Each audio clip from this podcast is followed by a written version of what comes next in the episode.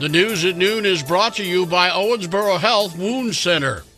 Your tri state weather today becoming partly sunny with a high of 58, mostly cloudy tonight, 39 for your low, and on Friday, mostly cloudy early in the day, becoming partly sunny by afternoon with a high of 54. Right now, 46 degrees at 104 FM WIKY. Warrick County commissioners talked to reporters late this morning concerning an alleged puppy mill investigation. Commissioners said Wednesday that new leadership of the county health department is in place. The health department oversaw animal control. There have been three arrests concerning reported misappropriation of funds in the animal control organization. Drivers in Dubois County should be alert for a damaged roadway. It's on State Road 145 near Birdseye. The Indiana Department of Transportation says there was a landslide that caused the pavement to crack. INDOT is asking motorists to seek an alternate route. There's been no word on when repairs would start nor how long they would take. An agreement over the sale of a controversial product on internet auction sites. ABC's Daria Albinger explains. The Justice Department's reached a $59 million settlement with eBay over allegations the site made it too easy to sell pill presses. Drug dealers can use the devices to make counterfeit pills, which look exactly like prescription medications but can be laced with fentanyl, a main cause of the deadliest overdose crisis in U.S. history. The feds say eBay didn't verify buyer's identity or keep records required by law, and that many who bought the presses on the site have been prosecuted in drug trafficking cases. Daria Albinger, ABC News. Evansville police investigate a case of animal cruelty. Officers were called to a hotel near US 41 exchange with Highway 41. They found a dog tied to a stump near a hotel dumpster. The dog had no food or no water. Hotel management provided a name and a security video that showed the dog being walked to the north end of the parking lot and tied to the stump Animal control took possession of the dog. No arrests have been made. Two men got locked up in the Vanderburgh County Jail accused of 3D printing machine gun conversion devices. Markel Payne and Antonio Carey are being held without bond. Police on Wednesday executed search warrants on two residences and a U-Haul truck where they found 63 machine gun conversion devices. Also found were a 3D printer, a ghost gun, drugs, and various printed items. After less than a year, online news site The Messenger has folded. ABC's Mark Remillard reports. It was an ambitious digital news organization. It spent some $50 million hiring hundreds of experienced journalists and entering into multi million dollar office leases in New York, Washington, D.C., and Florida. It declared a goal of reaching a monthly audience of 100 million readers.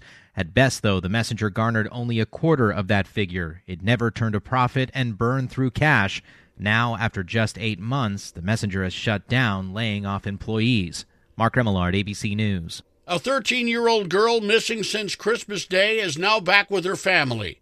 Detectives from the Indiana State Police were contacted by law enforcement in Florida who were following a lead that she may be in Indianapolis. A search warrant was issued for a residence on Strathmore Court where the runaway was located unharmed. Investigators learned a 17 year old male, along with two other adult males, had allegedly driven to Florida and picked up the girl, bringing her back to Indiana. The 17 year old and the 13 year old met online. The 17 year old was found in the residence and was arrested. The parents charged with neglect last week for the death of their baby were in court on Wednesday. Shane Hedrick is now facing a murder charge and has a $1 million bond. Lorena Nance was charged with neglect and her bond was set at $15,000. Last Thursday, deputies responded to the 6100 block of Dana Drive for a medical emergency. The baby was taken to the hospital where he died. Hedrick admitted to striking the baby. The parents were arrested in September on neglect charges. They both have attorney conferences on February 21st. Back to back storms taking aim at the West Coast with relentless rain, flooding, damaging winds, and heavy snow. ABC's Alex Perez reports from Los Angeles. In Sonoma County, California, cars navigating the conditions as floodwaters overtake roads. Winds in excess of 70 miles per hour in Northern California, drivers swerving to avoid accidents on Interstate 5. And heavy snow falling in Donner Pass, cars struggling to stay on the road. Plows out trying to keep up with all the snow, tractor trailers backed up heading into the pass, many drivers waiting out the elements.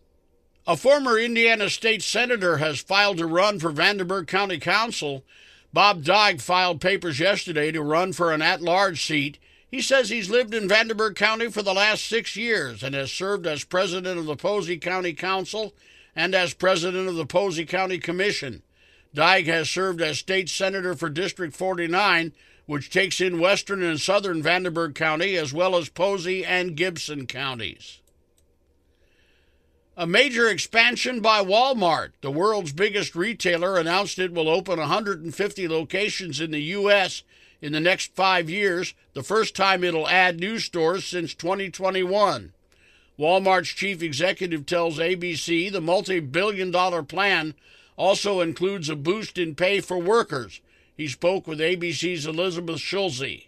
Walmart also making a big investment in its workforce, awarding store managers higher pay and stock grants that could bring their salaries to $400,000 a year. Walmart U.S. CEO John Furner telling GMA they're managing supercenters like I did 25 years ago, and they're managing an e commerce business. The retailer says artificial intelligence is already shaping its day to day operations, like by keeping track of how much inventory is left and where it is in the store.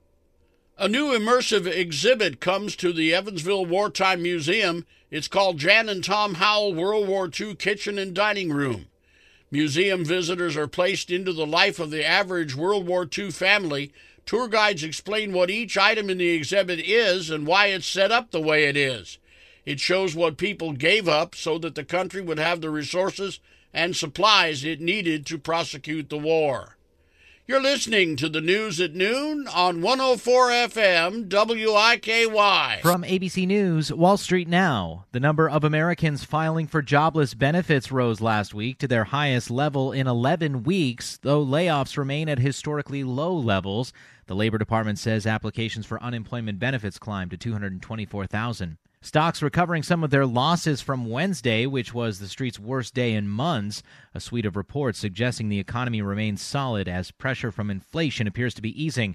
The Fed has signaled it no longer plans any further interest rate hikes, with officials saying cuts could be coming in a matter of months. Inflation likewise heading down in Europe, where official figures came in at 2.8% for last month.